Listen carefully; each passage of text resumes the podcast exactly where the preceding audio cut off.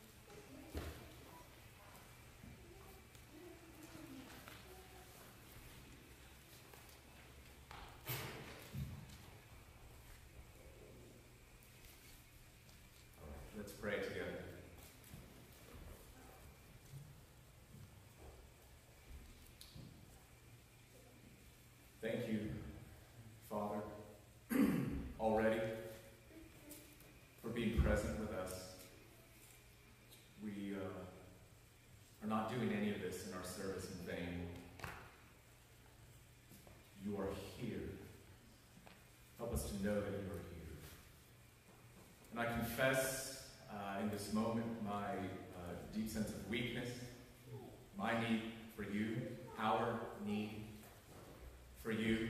Pray that you would strengthen your servant, strengthen your people as we hear and receive your word. But we have a greater confession that you are strong, and that you are here, that you are alive, and that your word is powerful and active, sharper than any two edged sword. So would you, by your grace, cut us to the heart and give us life? So come now. We pray this in Jesus' name. Amen. What's a snack? What's a snack that you remember eating on a routine basis as a child?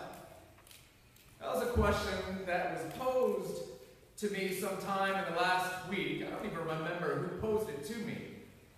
But when asked that, what's a snack that I routinely ate as a kid growing up, I didn't hesitate for one second. I knew exactly what my answer would be to that question. Later on, it would have been Hot Pockets, pepperoni. But more often than not, especially during those middle elementary years through middle school, the answer was Tito's bean and beef burrito. Frozen, of course. Almost every single day after school and before soccer practice, that's what I'd be wrapping in a paper towel and popping into the microwave for 60 seconds and munching on for the afternoon, recharged and refueled. It was a routine, almost sort of a dietary habit, as it were, and it was such a regular part of my day with affection. I remember it. I remember it clearly. And of course, if it were a healthy snack, don't judge my mom, I could tell you about how eating that burrito every single day might actually uh, explain how I'm, I'm the, the healthy and vigorous man that I am today. right? Routine diet does that to us over time. But I can even still tell you that that was building into me a, a habit, a regular pattern right? I can even remember it. Eh, if you mention this burrito to me, I can smell the smells. I can almost feel the anticipation of practice that always came afterwards, right? It was a part of life for me. It points a little bit to the power of habits, whether, whether miniature, frivolous-ish ones like the one I just described, or maybe more important habits that you and I might have author and our retreat speaker two years ago, Justin Earley, wrote in his book, uh, Common Rule, a, a little bit of a testimony of his life. In fact, as he was a member of our church, he was reflecting upon this idea of the power of habits in our life. He wrote, I had no idea how much my ordinary habits were shaping my soul in the most extraordinary ways. The invisible reality is this, Justin writes. We are all living according to a specific regimen of habits, and those habits shape most of our lives. Of course, by habits, what he means is behaviors that occur over and over again, often unconsciously. In fact, one study, he points out, found that as much as 40% of the actions we take every day, almost half, are not the product of choices, but of habits. Things we just do repeatedly, again and again. One author, William James, wrote this very profoundly All our life, so far as it has definite form, is but a mass of habits. And so we would do well to pay attention to what kind of habits are forming, shaping our hearts, our souls, our lives. Are you aware of your daily habits, good or bad.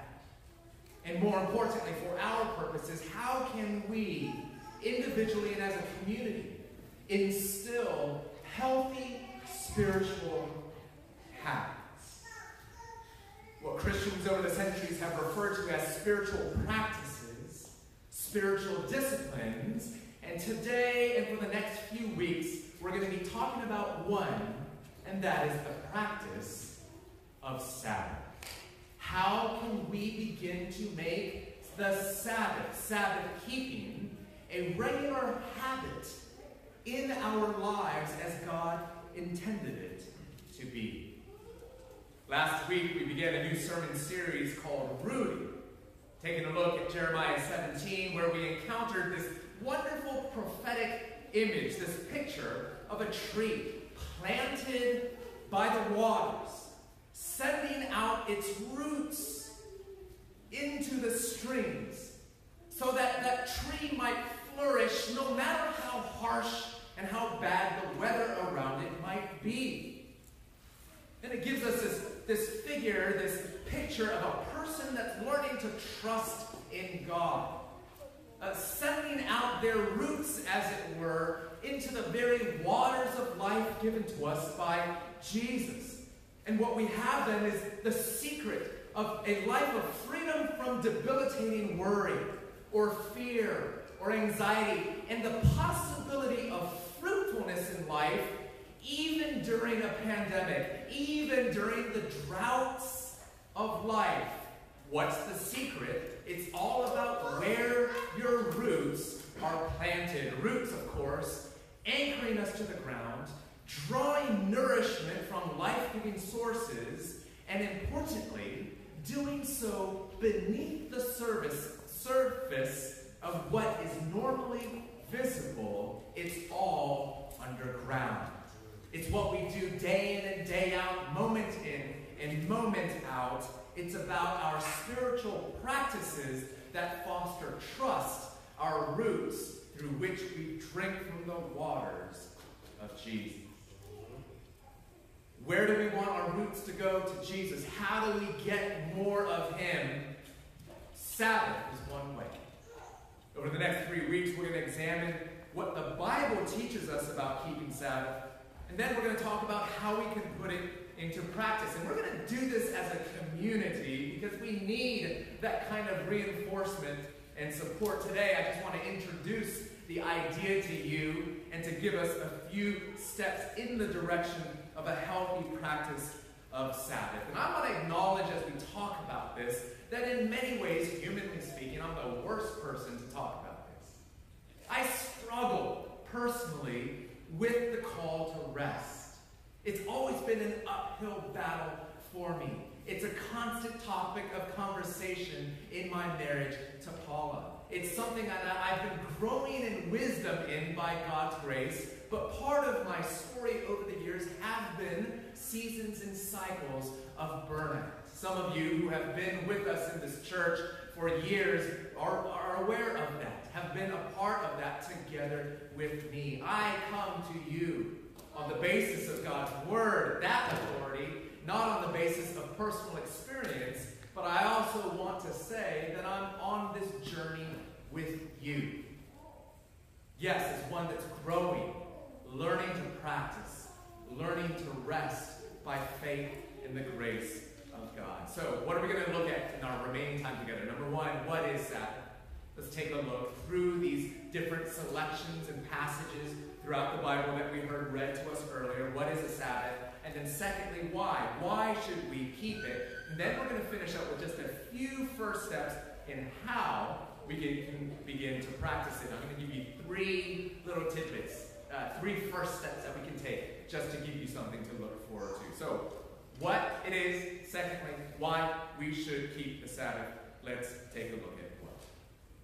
The Sabbath, friends, and the practice of Sabbath is an invitation to rest. It's an invitation to receive from God the gift of rest. And in doing so, to resist the pressures and the debilitating demands of work and productivity in a way that replenishes for us a life of joyful service in light of the love. The idea of the Sabbath actually comes from two different Hebrew words that are found in the Old Testament, found scattered throughout the different verses that we're looking at today. One of those words is Shabbat. If you're familiar with the Jewish tradition, you've heard this before, and you can hear the similarities with the word Sabbath, Shabbat. That's a word that means to cease, to desist from labor, to rest. Uh, the word translated rest in Genesis 2, verse 3, is also transliterated Sabbath in Exodus 20 and Deuteronomy 5. It's all the same word, it's all over the Bible. The other word is the word, Hebrew word, nuah. And that's a word that means rest or to be quiet. It actually literally means to catch your breath. Do you know, friends, God invites, indeed, He commands you from time to time to catch your breath? It's an invitation that God has given to us to experience what you might call both inner rest as well as outer rest by God's grace. Outer rest is the stuff that we're familiar with, right? The fact that we need physical breaks, sleep at night, a chance to literally catch our breath. Every single one of us, we need this kind of rest. Any tired people in the house, right? Let the people say amen. You can even say out loud together today, as an act of confession, I'm tired. I, I want to suggest that actually verbalizing that and maybe even turning to your neighbor and saying those two simple words might be a liberating spiritual step for you. I'm tired to acknowledge it, to be set free by it. What we find in Genesis 20, I mean Exodus 20, verses 1 to 2 and 8 to 11, as we heard it read earlier, was an invitation, together with Deuteronomy 5, to stop, to set aside your work, to not be working constantly 24 7, to get refreshment and rest. This is the kind of outer rest that every single one of us needs. But have you ever gone on vacation or done something that you might even describe as fun or refreshing and come back to the normal routine in life and actually still feel tired? Have you ever experienced that before? I think we all have in some way or another, and I think the reason for it is that there's a deeper need that we often have, a second kind of rest that we deeply need and need to pay attention to, and that's what we might call inner rest, the rest of our soul. Recently, finally giving in after hearing so much from different friends about this wonderful new show uh, series in Netflix, Cobra Kai, finally had a chance to watch this. This is a, a, walk down memory lane for those who grew up watching that uh, fan favorite Karate Kid back in the 80s. And uh, among other things, it tells this story, again, among other things, about a verbally abusive karate instructor, a sensei, who just sort of takes his students and screams in their faces, telling them literally, You're all losers. You're all losers. Why can't you do better? Get out of my face, right? Here was a dojo, a form of quote unquote karate, a training that was built on a principle of no mercy. And what's funny to me is that even though we can laugh it off, and it's so extreme as to be able to set it aside as being a caricature, I wonder if some of us actually feel like we can hear that kind of instructor in our ear, in our hearts. What are you doing? Get off your butts. You're a loser. Get busy already. Produce more. Do more. Don't stop. I wonder if any of us actually even suspect, uh, maybe not literally, but maybe as a vague feeling, experiencing this, that you might suspect that that's the very voice of God that what he wants from you is just for you to do more, whether for him or for others. To just be busier in the name of God. But listen, friends, you might be surprised to hear Jesus say, Come to me if you're tired. We saw this in the reading in Matthew 11, 28 to 30. Come to me, all you who are weary and burdened, and I will give you rest. Take my yoke upon you and learn from me, for I am gentle and humble in heart, and you will find rest for your souls. For my yoke is easy and my burden is light. What Jesus offers us in the gospel is the gift of rest. Where he tells us that by his grace, because of his death and resurrection, because he stands in the court of heaven in our place, we can finally exhale, to cease our striving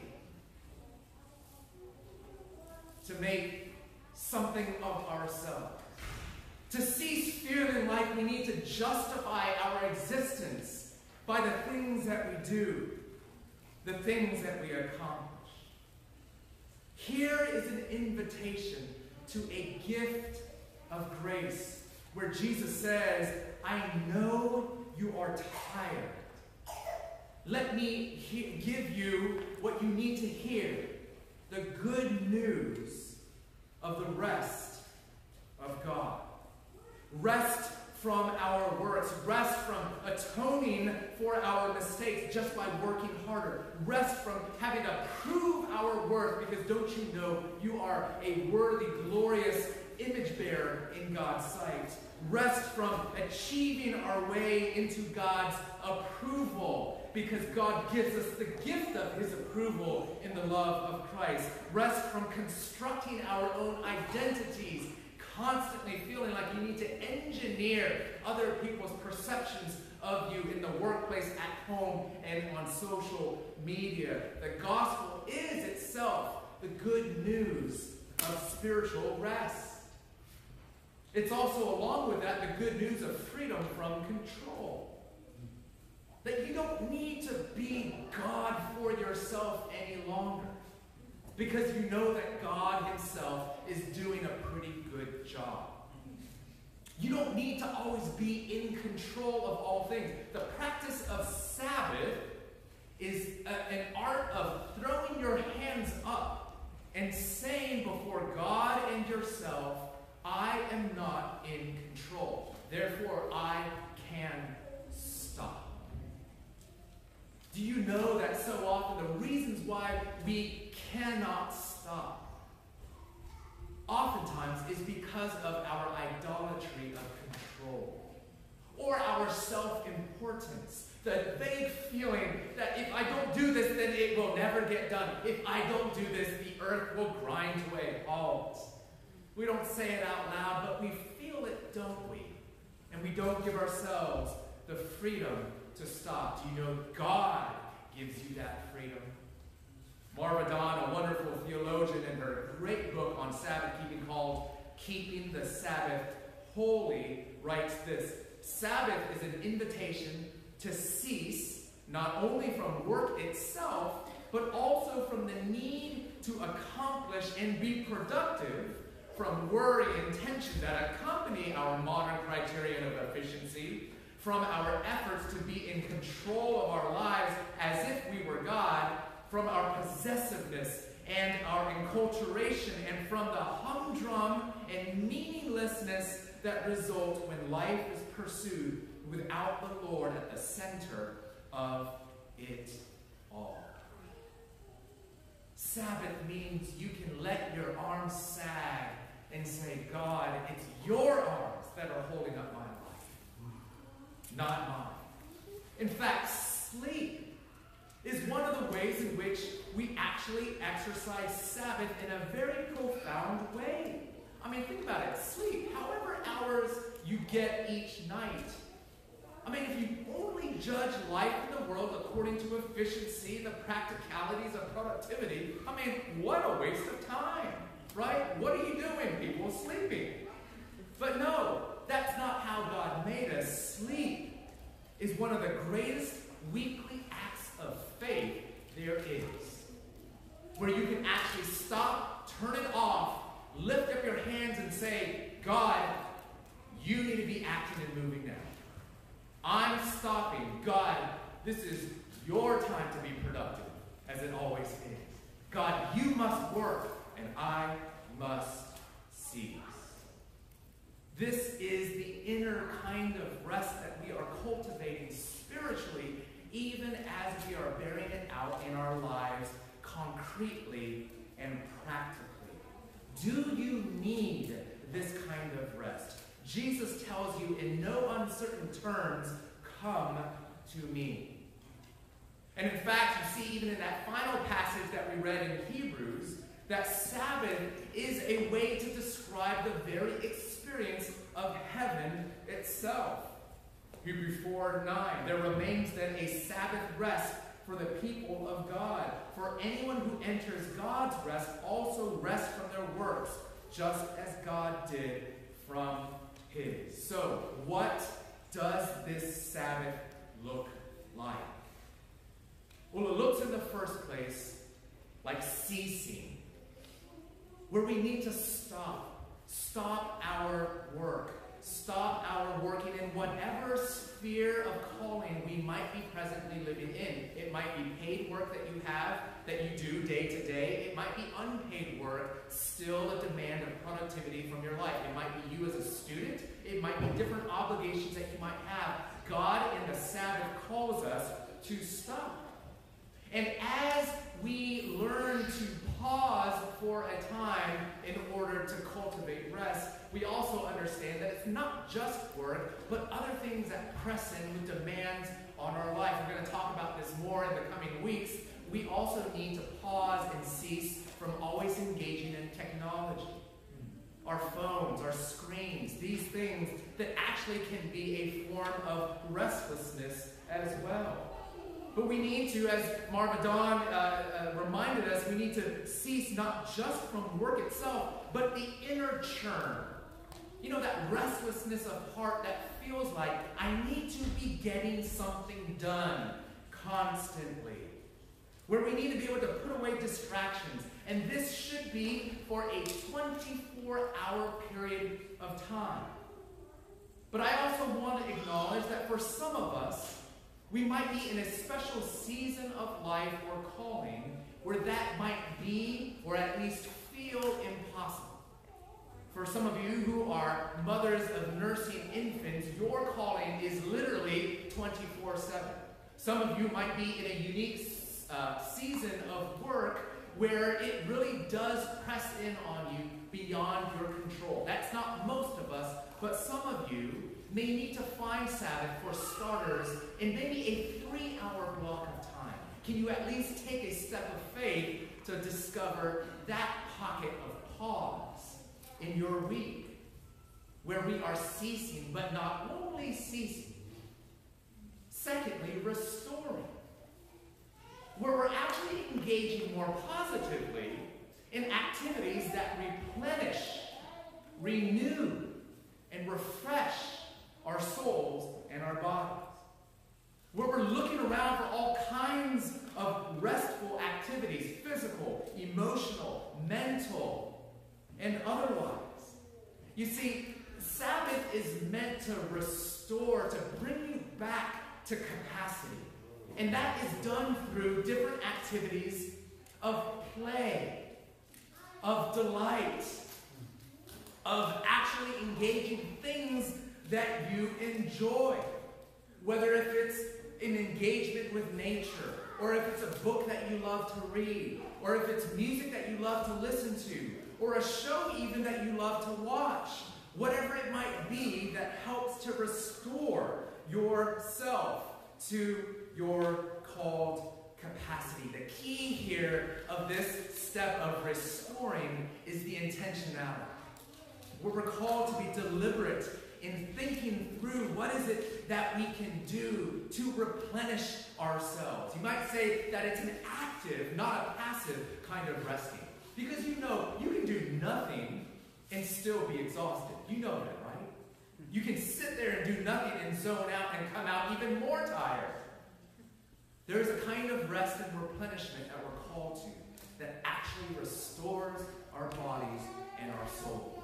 And then, thirdly, not just ceasing and not just restoring, but feasting. feasting on the good gifts of God's Word. This is a call to celebration. Sabbath is supposed to be a weekly party, as it were. It's a call to actually enjoy and to give thanks to God for the work you did accomplish, even if it's one thing out of that long list that you feel like you didn't get to accomplish. To thank God for those things, the fruit of your labor, but also just to enjoy the good gifts that God has given to you, not as a reward for your work. You don't need to merit Sabbath from God, He gives it to you as a gift, no matter what it is that you accomplish in the week prior feasting. That might mean feasting on music or feasting on beauty or feasting on literal feasting food. It might mean feasting on the affection of people that you love and trust in relationships.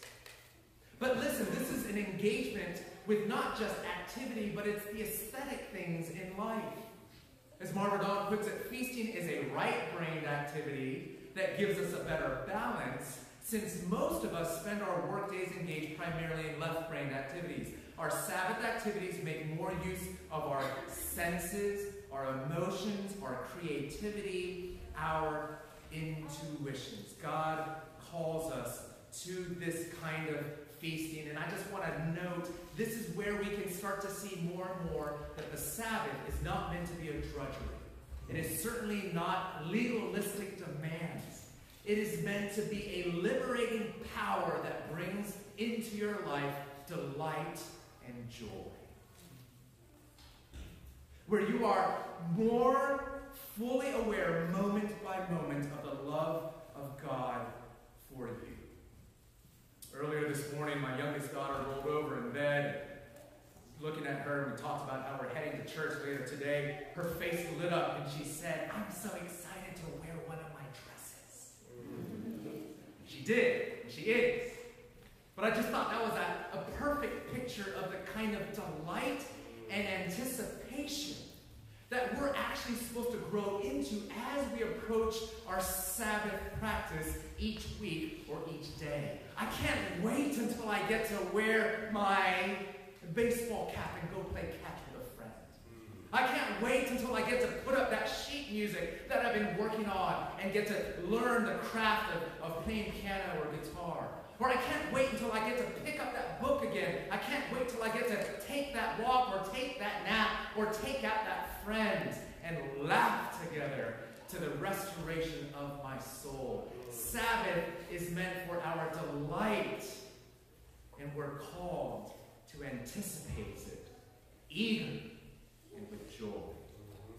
Sabbath is an invitation to life. But why? Can I quickly run through a few things here?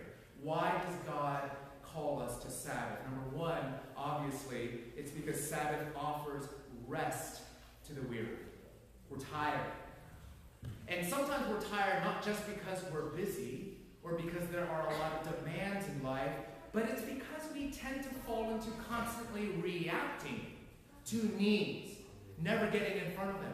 We feel almost literally enslaved by the demands of everything and everyone around us. God wants to set us free. And so he loves us so much, he in fact commands us to stop. You know that, right? Exodus 20, Deuteronomy 5, Remember the Sabbath day to keep it holy is one of the Ten Commandments, the whole sum of the moral law of God. It's hard, and so God knows He needs to command us to do, to do it. Old Testament author and scholar Walter Brueggemann calls the fourth commandment on Sabbath, quote, the most difficult and most urgent of the commandments in our society. Why?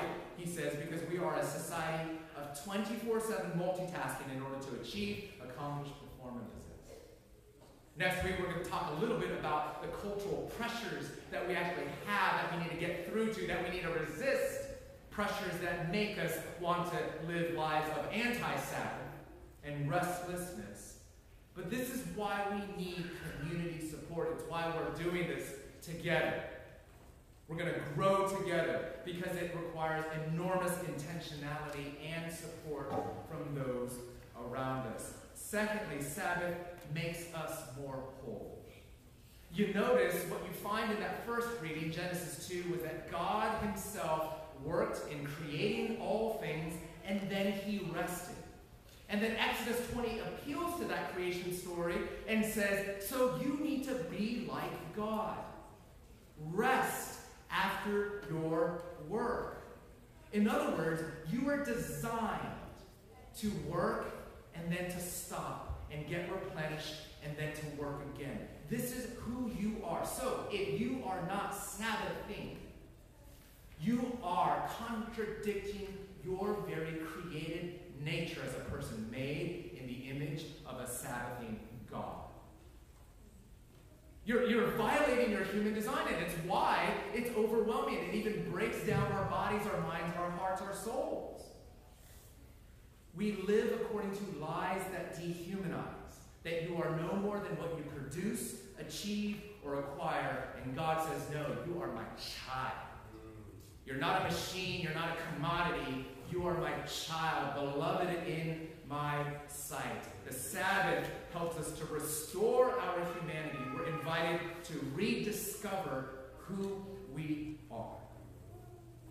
The Sabbath, thirdly, also orders our lives in light of God's love, where we're called to a better paced life and a rhythm.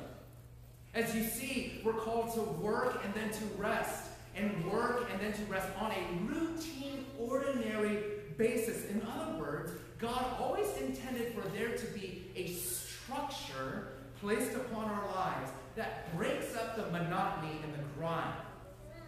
See, I used to think personally, only think that Sabbath keeping was an answer to the question how many days of the week and on what days does God command me not to check my work email? That was pretty much it.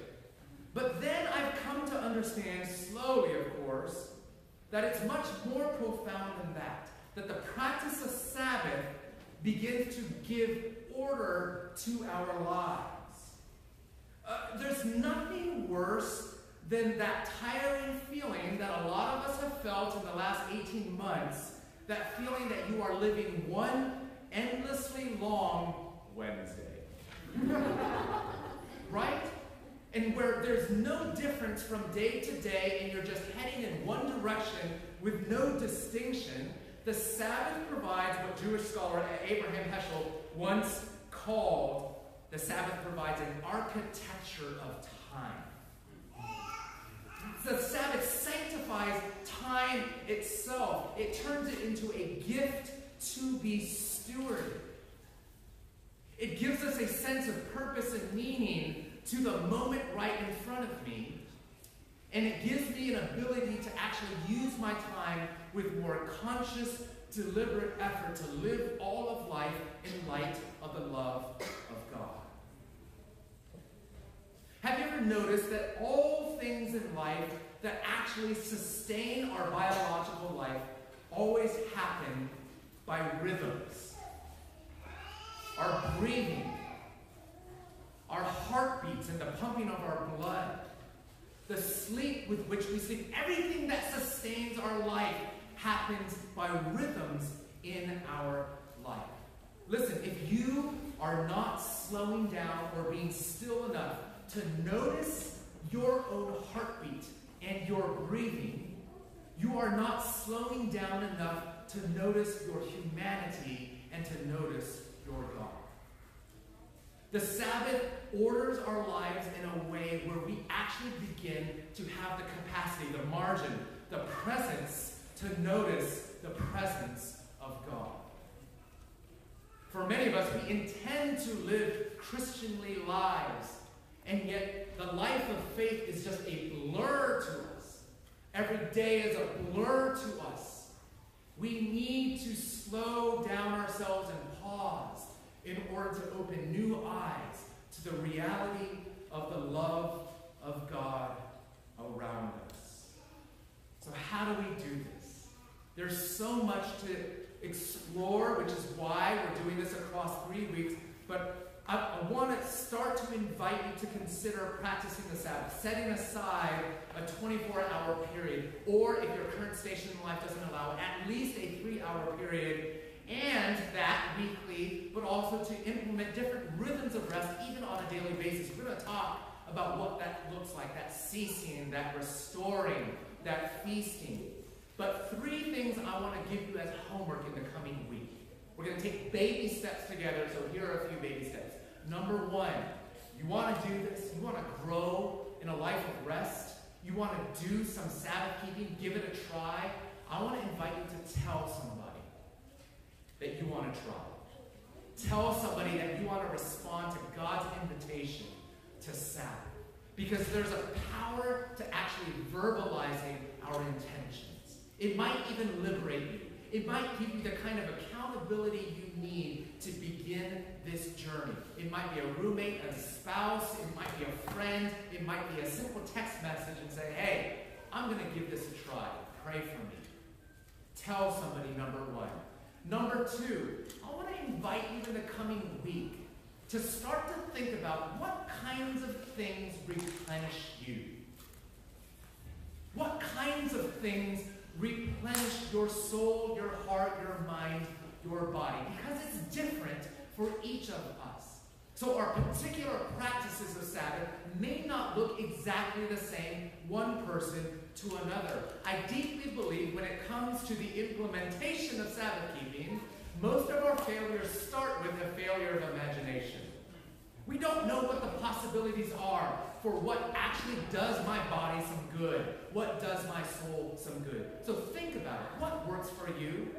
What kind of electrifies you and helps you to sit up again? Is it reading? If, if it's reading, what kind of reading? Let's get specific. Is it nonfiction? Is it fiction? Is it poetry? Is it children's books? What is it for you? Secondly, what kind of activities outside might help? You know, maybe it's not a book, maybe it's actually taking a walk, maybe it's going for a run. Maybe it's actually exerting yourself in the gym. Maybe it's being with people in relationships. Maybe it's food. Maybe it's not just any kind of food, but there's a certain kind of food that really restores you and gives you life. Remember, the key question is what brings you delight before the face of God? This is what you need to be exploring. What are the replenishing activities that you might begin to explore? And thirdly, I want to invite you on a daily basis to start to be more intentional with your daily rhythms of sleep. Sleep obviously is an obvious way that we get more rest and Sabbath on a daily basis, but most of us are terrible sleepers. We take it for granted. We just fall into sleep, as it were. I want to call you to be more intentional with your sleep, the way that you wind down, the way that you actually enter into bed, the way that you actually set aside a specific time, the way that maybe you need to start deciding to sleep earlier. Maybe some of you need to, as Paula and I did a couple years ago, go buy a new pillow, right? Where you're starting over and fresh just to show your investment in the quality of your sleep. Again, for some of us, our greatest step of faith is to learn to let go by exercising faith in a good night's sleep. And each day, as you are more aware of how you are starting your sleep, I'll invite you to pray this prayer that's been prayed for centuries by Christians all over the world according to the Book of Common Prayer. Into your hands, Lord, I commend my spirit. For you have redeemed me, O Lord, O God of truth. Keep me, O Lord, as the apple of your eye. Hide me under the shadow of your wings. Amen. Where you're inviting God to protect and keep you as you sleep. You're giving your life into his hands, naming sleep as a holy exercise of faith in the God of Sabbath. Dear friends, do you want to step in this direction? Cultivating new habits, new practices of receiving one of the greatest gifts that God has given us in Christ, the gift of rest. Let's pray. Jesus, we need your help. We really do, practically and in our souls. We need the motivation of the Holy Spirit and the creativity of our God. So please help us. Please give us what we don't have in terms of next steps, whatever each of us might need. But you call us to considering Sabbath keeping as a gift to us and as a source of life, streams of water that we suck up with the roots that we send out. So, Jesus, help us to do that and to take steps. We thank you so much for the grace of Christ and for the gift of Sabbath. Praise in Christ's name. Amen.